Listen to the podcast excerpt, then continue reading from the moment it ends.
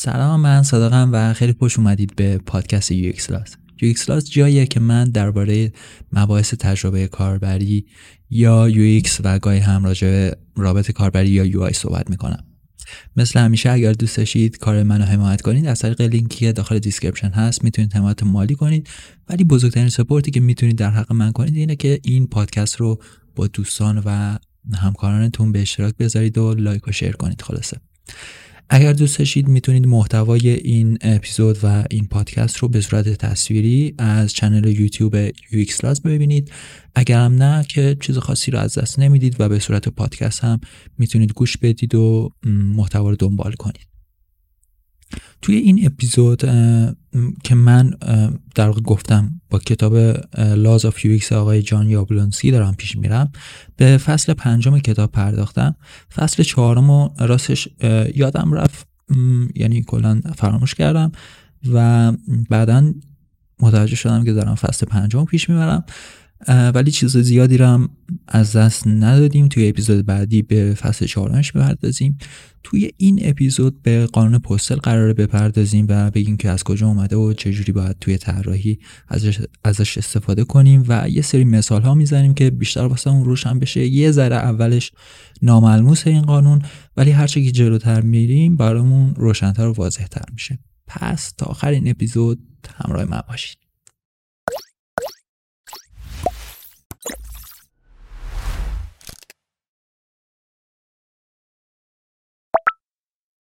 قانون پستل. قانون پستل بیان می‌کنه که در کاری که انجام می‌دید مقید به اصول باشید کانسرواتیو باشین. در اون که از دیگران میپذیرین لیبرال و آزاد باشین. نکات کلیدی که اینجا داریم به این صورته. عد اضافه کنم. ما هر چقدر که توی قانون پستل میریم جلوتر اینا چیزهایی که اول کار گفتیم ملموس میشه. شاید الان یه ذره نامتعارف و ناملموس باشه. ولی نکات کلیدی که اینجا داریم به این صورته که با هر نوع رفتار متفاوتی که کاربر می‌تونه داشته باشه یا هر ورودی که ارائه میده همراه و انعطاف پذیر و صبور باشیم در حالی که یه نکته دوم در حالی که یک رابط قابل اطمینان و قابل دسترس ارائه میدین تقریبا از نظر ورودی دسترسی یا قابلیت پیش بینی هر چیزی رو فراهم کنید نکته سوم میگه که هر چقدر بتونیم در طراحی پیش بینی و برنامه ریزی کنیم طراحی از انعطاف بیشتری برخوردار خواهد بود. و نکته آخر ورودی در واقع میگه که ورودی متغیر رو از کاربران بپذیرید. اونا رو تفسیر کنید که ورودی شما مطابق با نیازهای کاربران باشه. مرزهایی رو برای ورودی تعریف کنید و بازخورد واضحی به کاربر ارائه بدید. هر چقدر بریم جلوتر اینا برامون مشخص تر میشه. توی اوورویو و بررسی اجمالی نویسنده توضیح میده که طراحی تجربه خوب کاربر به معنای طراحی تجربیات خوب انسانیه. مردم مثل ماشین رفتار نمی‌کنن. ما بعضی اوقات متناقض و غالبا حواس پرت هستیم.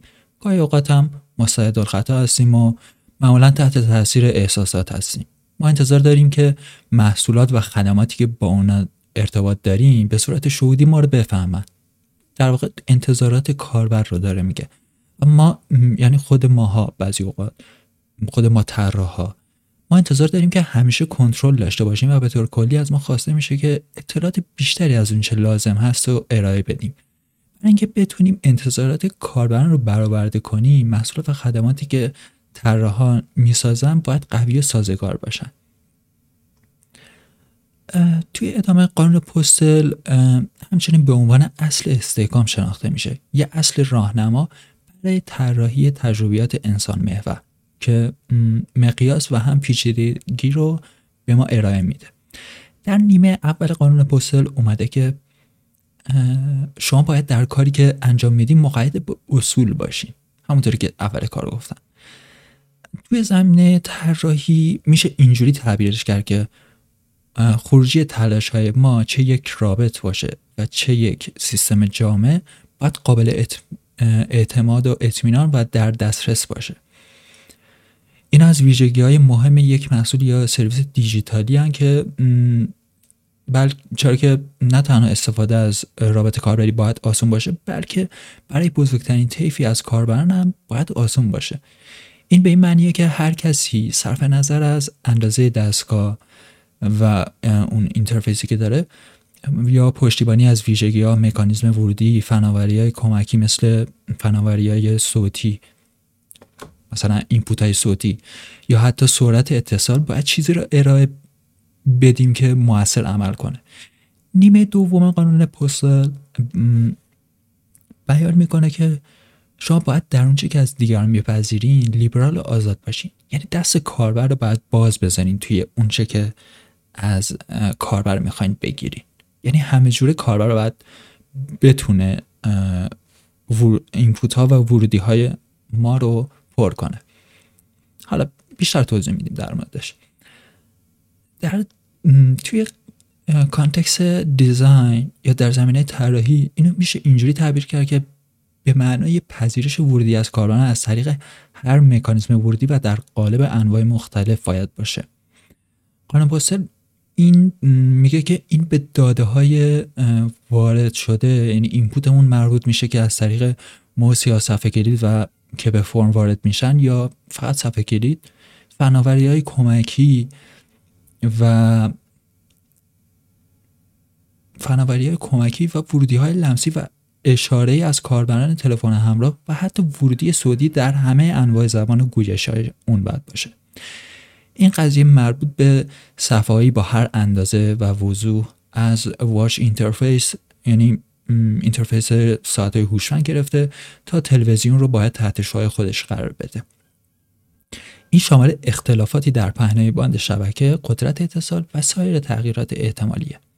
توی این فصل نویسنده میگه که ما به برخی از نمونه های قانون پوستل و اینکه چگونه طراحها می‌تونن از این اسب برای طراحی محصولات و خدمات خدمات متناسب با شرایط واقعی مردم استفاده کنن نگاه دقیق میندازیم. در واقع همه چیز الان یه ذره شاید ناملموس به نظر برسه ولی توی بررسی اجمالی خودمونی بخوام بگم اینه که قانون پوستر میگه که همه جوره دست کاربر باید باز بذاریم برای اینکه اینپوت ها رو بتونن پر کنن و با اون رابط تعامل داشته باشن. و یعنی دسترسی های بیشتری به کاربر بدیم. بتونه از لحاظ صوتی بتونه پر کنه. اگه که شاید disable, disable باشه و یا اون کاربر paralyze باشه یا فلج باشه. بتونه از طریق صوتش بتونه اون input ها رو پر کنه. یا برای انواع اقسام device ها ما باید اینو طراحی کنیم interface ها رو. که کاربرای مختلف بتونن به راحتی با سیستم ما تعامل داشته باشن و اینکه ما خودمونم باید توی در واقع پذیرش اطلاعات یا در واقع تفسیر کردنشون یه ذره کانسرواتیو باشیم توی کاری که انجام میدیم یعنی مقید به اصول باشیم همینجوری علکی کاری رو انجام ندیم. توی قسمت بعدی به origin و اصلیت و تاریخچه این قانون می‌پردازیم.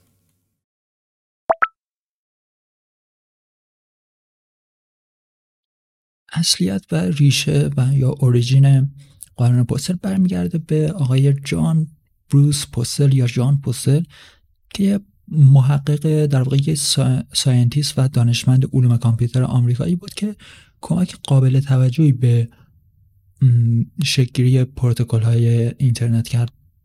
یکی از این مشارکت ها اجرای اولیه پروتکل TCP بود. بنیادی که داده ها بر روی آن از طریق شبکه ارسال دریافت می شدن. توی این مشخصات پوستل اونجا که اصطلاحا استحکام نامیده میشه معرفی کرد که بیان می‌کنه پیاده سازی TCP از یک اصل کلی قدرتمند پیروی خواهد کرد. آقای در واقع ایده آقای پوستل اینه که در کاری که انجام می‌دید مقید به اصول باشید و یا محافظه کار باشید و کانسرواتیو باشید در مورد اون چه که از دیگران میپذیرید لیبرال و آزاد باشید. ایده این بود که در واقع ایده این بود که برنامه‌هایی که داده ارسال می‌کنم باید مطابق با مشخصات باشن. در حالی که برنامه‌هایی که داده رو دریافت می‌کنن باید به اندازه کافی قوی باشن تا ورودی رو بپذیرن و متناسب با اون خودشون رو تنظیم کنن تا زمانی که معنی اون برای ما روشن بشه. اصل قانون پستل در واقع به عنوان راهنمایی برای مهندسی شبکه به ویژه در رابطه با انتقال داده ها از طریق شبکه های کامپیوتری در نظر گرفته شده بود. تحمل عیب وارد شده توسط اصل استحکام کمک کرد تا گره ها را در اینترنت اولیه بتونن با اطمینان در واقع با اطمینان بیشتری ارتباط برقرار کنن و گره ها رو باز کنن. اما تاثیر اون فراتر از این چیز هست که از مهندسی شبکه رایانه گرفته تا معماری نرم افزار رو تحت تاثیر خودش قرار داد این اصل. به عنوان مثال زبان های در واقع declarative یا به عبارتی زبان های علامتی مانند HTML و CSS رو در نظر بگیرید. مدیریت خطای آزاد اونا به این معنیه که مشکلاتی مانند نوشتن اشتباهات یا عدم پشتیبانی مرورگر از یه ویژگی خاص توسط خود مرورگر به راحتی برطرف میشه. اگر مرورگر چیزی رو نمی‌فهمه به سادگی اون رو نادیده می‌گیره و ادامه میده. این قابلیت انعطاف پذیری شگفت رو برای این زبان فراهم کرده. انعطاف پذیری که منجر به فراگیری و چیره شدن اون در صحنه اینترنت شد. فلسفه‌ای که در قانون پستل بیان شده در واقع می‌تونه در طراحی تجربه کاربری یا یو و نحوه برخورد ما با ورودی کاربر و خروجی سیستم هم اعمال بشه.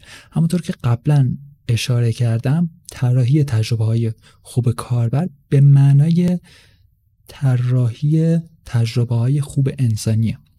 از اونجا که انسان و کامپیوتر به طرز سرگرم کننده ای از طریق های مختلف با یکدیگر ارتباط برقرار می‌کنن و پردازش می‌کنن مسئولیت طراح اینه که شکاف ارتباطی بین آدم و کامپیوتر یا اون پروسسی که داره انجام میشه رو برطرف کنن.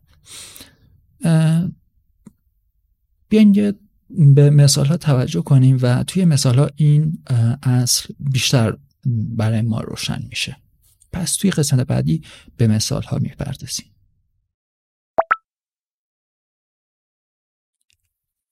مثال ها قبل از مثال ها اشاره کنم که متن این اپیزود رو می‌تونید از طریق بلاگی هم بخونید و save داشته باشیدش. توی مثال ها نویسنده میگه که قانون پوستل روش رو برای طراحی توصیف می‌کنه که بیشتر شبیه فلسفه تعامل انسان با کامپیوتر ما باید تقریبا از نظر ورودی دسترسی و قابلیت هر چیزی رو پیش بینی کنیم. در این حالی که یک رابطه قابل اطمینان و قابل دسترسی رو ارائه میدیم.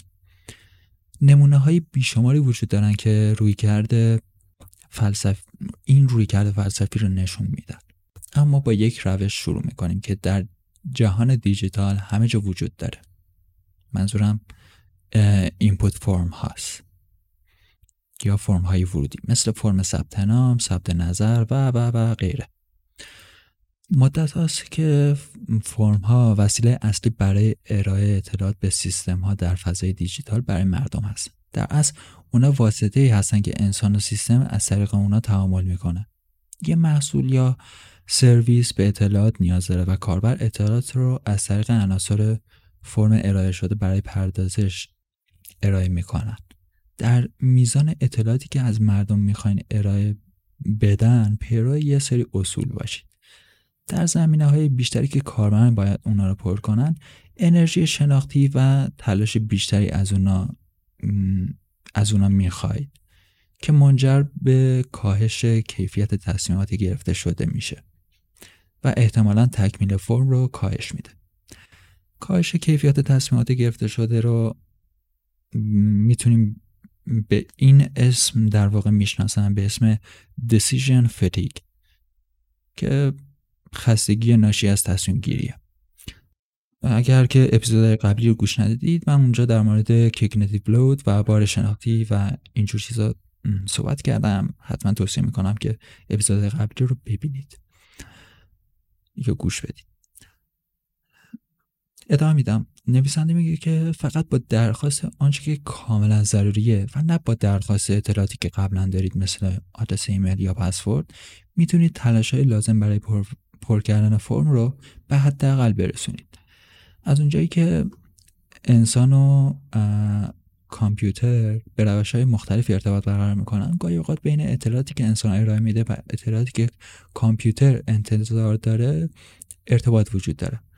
قانون پستل حکم می‌کنه که کامپیوترها باید به اندازه کافی قوی باشند تا انواع مختلفی از ورودی های انسانی رو بپذیرن و نه تنها اونا رو درک کنن بلکه اونا رو به یک فرمت قابل خوندن توسط کامپیوتر پردازش کنن. این می‌تونه به روش های مختلفی فراهم بشه. اما شاید هیجان انگیزترین مواردی باشه که به حداقل تلاش ممکن نیاز دارن. به عنوان مثال Face ID رو نویسنده میگه. Face ID اپل یک سیستم تشخیص چهره که کاربران اپل رو قادر می‌کنه در ابزارهای تلفن همراه یا تبلتشون بدون هر گونه تلاش برای باز کردن قفل دستگاه خود احراز هویت رو روی تلفن و smartphone های آیفون و یا آیپد یا آیپاد روی اونا احراز هویت رو انجام بدن. الان امروزه که دیگه کلا می‌تونیم که دستگاه اندرویدی و چه iOS و چه اندروید همشون تقریبا از Face ID اکثرا دارن پشتیبانی می‌کنن. توی مرحله بعدی بیایم مثالی رو ببینیم که در کامپیوترها پس از دسکتاپ همه گیر شده. یعنی طراحی responsive. در طول چند دهه گذشته هرچه تعداد بیشتری از تجهیزات توانایی اتصال به وب رو پیدا می‌کردن نیاز به در واقع ارائه محتوایی که می‌تونه با هر اندازه صفحه نمایش سازگار بشه افزایش پیدا می‌کرد. ایتن آقای ایتن مارکوت روی کردی رو توی سال 2010 ببخشید 2010 معرفی کرد که اسمش رو گذاشت Responsive Web Design که با تکیه بر fluid grids ها که اگر CSS کار کرده باشین grids ها و اون flexbox ها در واقع از این پشتیبانی می‌کنن. تصاویر قابل انعطاف و media query ها برای ایجاد وبسایت هایی که به محتوای مختلف اجازه میدن به صورت responsive به متنهای مختلف در context و زمینه ای که دارن و چیزهای مختلف پاسخ بدن. این یک برنامه کاملا جدید برای طراحی و ساخت وبسایت ها بود. در زمانی که استراتژی اصلی ایجاد وبسایت های جداگانه برای دسکتاپ و دستگاه های تلفن همراه با قابلیت اینترنت بود. قبل از سال 2010 این اضافه کنم که اینجوری بود که اگه می‌خواستن یه وبسایتی برای تلفن همراه یا تبلت یا از این قبیل درست کنن بعد نسخه های جدایی درست می‌کردن. دوباره از اول کد می‌زدن همه چیز از اول نوشته می‌شد ولی بعد که responsive web design معرفی شد دیگه برای اینقدر انعطاف پذیریش بالا هست که برای همه دستگاه ها یه بار می‌تونین کد بنویسید که برای همه دستگاه ها متناسب با اونا اجرا بشه. طراحی responsive بذاریم بیارم. آها. طراحی responsive طراحان رو فراتر از ایجاد تجربه خاص دستگاه سوق داده و به سمت رویکردی که ماهیت fluid nature رو در بر می‌گیره سوق میده. قابلیت رشد CSS به طراحان این امکان رو میده تا تعریف کنن که چگونه محتوا می‌تونه انعطاف پذیری متناسب با هر زمینه هر زمینه در واقع منظورم هر زمینه از viewport نمی‌دونم viewport چجوری باید تعبیرش کنم به فارسی ولی زمینه های مشاهده یا viewport رو داشته باشین. خواه ساعت هوشمند باشه یا smartphone باشه یا کنسول بازی لپتاپ یا تلویزیون. امروز طراحی ریسپانسیو در هنگام ایجاد تجربیات وب یک استاندارد محسوب میشه و این فلسفه یعنی پذیرش طیف گسترده از ورودیه که در حالی که خروجی قابل اطمینان سازگار و با ابعاد یا ویژگی خاص مشکلی نداره. پیشرفت تدریجی که یک استراتژی برای تمرکز طراحی وب بر روی محتوا و لایه بندی ظاهر طراحی و تعامل رو توصیف می‌کنه می‌تونه به عنوان نمونه ای از قانون پوستر شناخته بشه. این استراتژی برای اولین بار توسط استیو چمپیون یا اگر اشتباه نکنم اسمشون رو و نیک فینکارد در اس ای بذاریم بیارمش. SEX W سال 2003 در ارائه در ارائه تحت عنوان Inclusive Web Design for the Future معرفی شد. بدون در نظر داشتن به پشتیبانی از ویژگی مرورگر ویژگی های دستگاه و قابلیت ها یا سرعت اینترنت بر دسترسی به محتوای اساسی و عملکردهای اساسی تاکید داره توی این قضیه. لایه ها اصلا نیازی نیست که خودم خواستم این قسمت رو نیارم و حذفش کنم چون که نیازی اصلا نبود که ما در مورد مثلا Inclusive Web Design for the Future یا این مقاله اصلا بدونیم. ولی به هر حال نویسنده ادامه میده که Progressive Enhancement که بذارین Progressive Enhancement رو من سرچ کنم. ببینم مثلا چی میشه.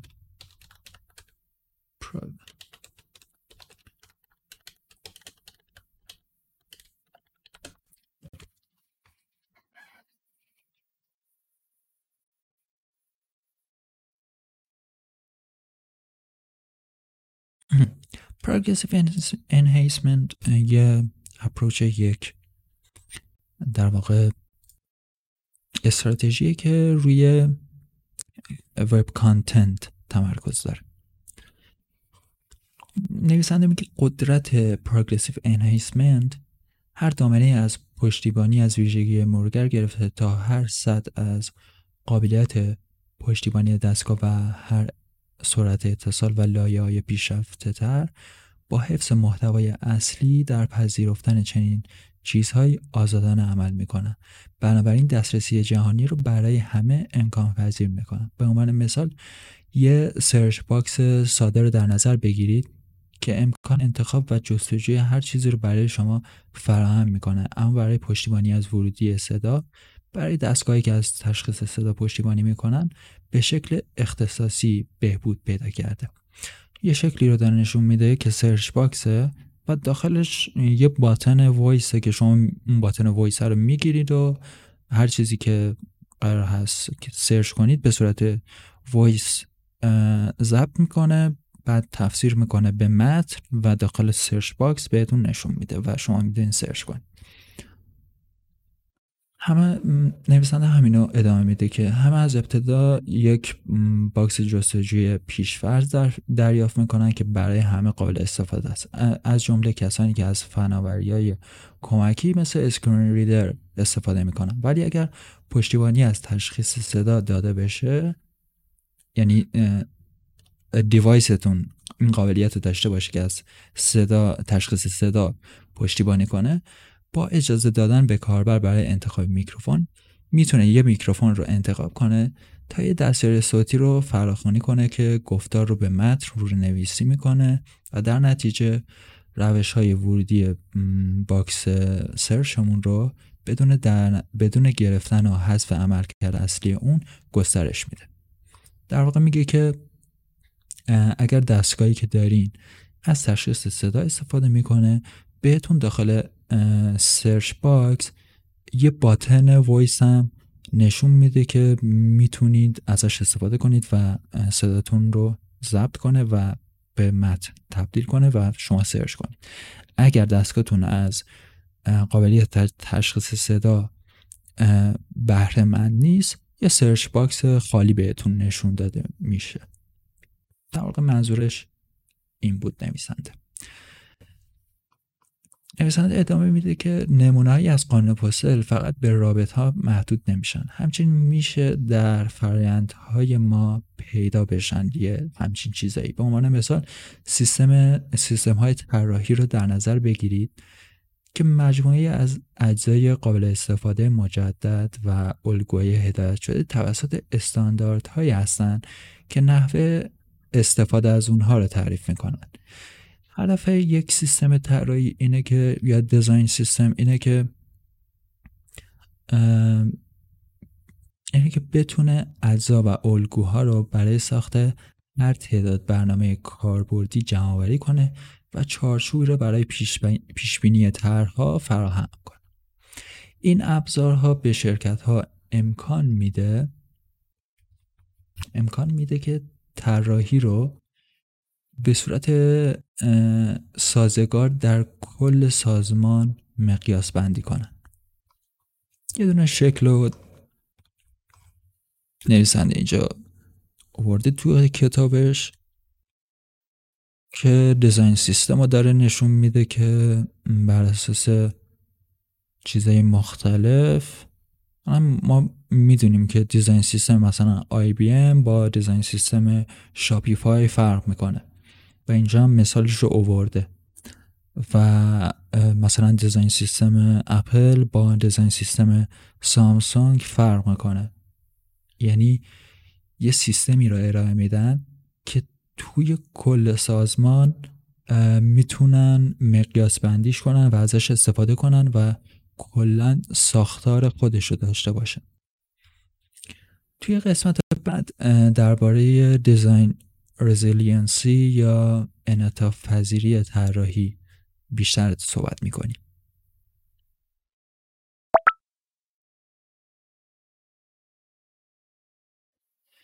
key consideration یا ملاحظات کلیدی تحت عنوان design resiliency یا انعطاف پذیری طراحی؟ ورودی که کاربران به یک سیستم ارائه میدن متغیره و ممکنه که یه طیف گسترده رو در بر بگیره. بنابراین برای اطمینان از تجربه کاربری بهتر باید سیستم هایی رو طراحی کنیم که در پذیرش ورودی آزادانه عمل کنند یا آزاد باشند با این حال این به این معنیه که یک فرصت بیشتر برای اشتباه وجود داره یا حداقل منجر به تجربه کاربری کمتر از اونچه که ایدئاله میشه. هرچه بیشتر بتونیم در طراحی پیشبینی و برنامه‌ریزی کنیم طراحی انعطاف تری داریم و یا اون طراحیمون انعطاف پذیرتر خواهد بود. به عنوان مثال بینالمللی شدن بینالمللی شدن رو در نظر بگیرین کلمشو اینترنشنالیزیشن کلمش یه کلمه بلنده و خیلی طولانیه. یک رشته متنی بسته به زبان می‌تونه طولهای مختلفی رو طی کنه. بسیاری از طراحان فقط برای زبان مادری خود برنامه ریزی می‌کنن در حالی که گسترش چهار ساله رو در زبانهای دیگه که می‌تونه منجر به افزایش به افزایش مشاهده و ویو بیشتری بشه در نظر نمی‌گیرن. انگلیسی یک زبان کاملا جمع جور و حاوی کلماتیه که میشه در صورت ترجمه به زبانهای کم فشرده مثل ایتالیایی تا 300 درصد گسترش پیدا کنه. جهتگیری متن می‌تونه در هر منطقه از جهان متفاوت باشه. از چپ به راست و در بسیاری از کشورهای غربی یا به سمت راست به چپ در سایر, در سایر مناطق. آرتیل و التیال زبان خودمون در نظر بگیرین. آرتیل از راست به چپه و زبان غربی رو در نظر بگیرین. رو از چپ راست. با طراحی و در نظر گرفتن با در نظر گرفتن این تغییرات می‌تونیم طراحی طراحی های محکمتر و منطفتری ایجاد کنیم که می‌تونن متناسب با طول متن مختلف و جهتگیری مناسب متن باشن. یه شکل اینجا آورده که در واقع سمت چپ نوشته ویوز به انگلیسی که و سمت راست به ایتالیایی نوشته ویژوالیزیونی یعنی همون ویو و کلمهشو داره میگه که توی زبان انگلیسی خیلی جمع جوره. ولی توی زبان ایتالیایی خیلی طول بیشتری داره. مثال دیگه ای که باید در نظر داشت اندازه فونت پیشورده که کاربران می‌تونن به صورت سفارشی اون رو اون رو هم در دستگاه تلفن همراه و هم در مرور سایز بندی کنن بذارین توی مثال قبلی داره میگه که ما باید حواسمون باشه. دسترسی بیشتری برای متن باید فراهم کنیم. یعنی متن ها رو جوری باید بنویسیم و آمادش کنیم که چندین زبان مختلف رو مثلا در نظر داشته باشیم که مثلا زبان انگلیسی خیلی جمع جورتر و خیلی کوچیکتره و تکس اورینتیشنمون یه جوریه. و توی زبان ایتالیایی یه جور دیگه است.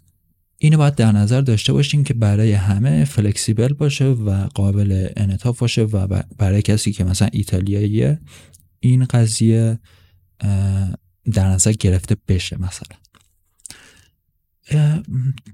داشتم می‌گفتم مثال دیگری اندازه فونت پیشفرزه که کاربران می‌تونن به صورت سفارشی اون در دستگاه تلفن همراه و هم در مرور سایز بندی کنن. خیلی از سایت خبری که مثلا می‌بینیم می‌تونیم یا خیلی از برنامه می‌تونیم که مثل کتاب های دیجیتالی فانتشون رو بزرگ کنیم کوچیک کنیم یا تغییر بدیم و از این قبیل. هدف از این ویژگی اینه که کاربر در صفحات کنترل بیشتری بر نمایشگر خود داشته باشه و معمولا با افزایش اندازه مد در سراسر برنامه یا وب منجر به بهبودی به بهبودی دسترسی میشه. با این حال این می‌تونه باعث ایجاد مشکلاتی در طرحهایی بشه که احتمال افزایش اندازه متن و فونت ها رو در نظر نگرفتن. به ویژه نحوه تاثیر اون بر طرح و یعنی لی آوتمون و فضای موجود برای متن می‌تونه خیلی بد در واقع بد تعبیر بشه توی دستگاه ها یعنی بد نشون داده بشه توی دستگاه ها طراحی های قابل انتباق با این ویژگی منطبق با این ویژگی رو در نظر بگیرین و در نتیجه در پاسخدهی بهتر عمل می‌کنن یه همچین چیزایی. به عنوان مثال آمازون رو در نظر بگیرین که در پاسخگویی به سفارش سفارش سازی یا customize اندازه فونت اندازه فونت در navigation header وبسایت خودش بسیار عمل می‌کنه. اینجا هم یه شکل از وبسایت امازون آورده که navigation menu ش نشون داره میده که چقدر توی دست توی اندازه های مختلف چقدر قشنگ flexible و منعطف نمایش داده میشه. مثلا اگر دستگاهتون کوچیک باشه فونتش هم فونتش یکم مثلا بزرگتر نمایش داده میشه اگر دستگاهتون بزرگ باشه و مثلا خیلی اشراف داشته باشین روی لیات در واقع روی صفحه امازون فونت یه جور دیگه نمایش داده میشه. در واقع اینو داره میگه که توی طراحی باید در نظر داشته باشیم. بگذاریم ادامه متن رو اینجوری نویسنده میگه که این طرح با سازماندهی پیوندهای سریع هم hyperlink ها زیر نوار navigation یا جستجو با توجه به اهمیت و از بین بردن پیوندهای کم اهمیت با افزایش اندازه فونت و امکان سفارش سازی حداقل اندازه فونت رو در نظر می‌گیره. امازون اومده چیکار کرده؟ اومده توی navigation ش در واقع بر اساس اندازه دستگاهی که دارین smartphone مثلا اندازه screen تون خیلی کوچیکه. میاد یه سری پیوندها و hyperlink هایی که داره رو حذف می‌کنه. ولی اگه دستگاه بزرگتری داریم مثلا اصلا روی تلویزیون دارین امازون رو نگاه می‌کنین search می‌کنین یه سری پیوندهای شاید اضافه تری هم به شما نمایش بده. چون که خیلی بزرگه و جا داره که نمایش بده. و این بود کل چیزی که نویسنده می‌خواست بگه.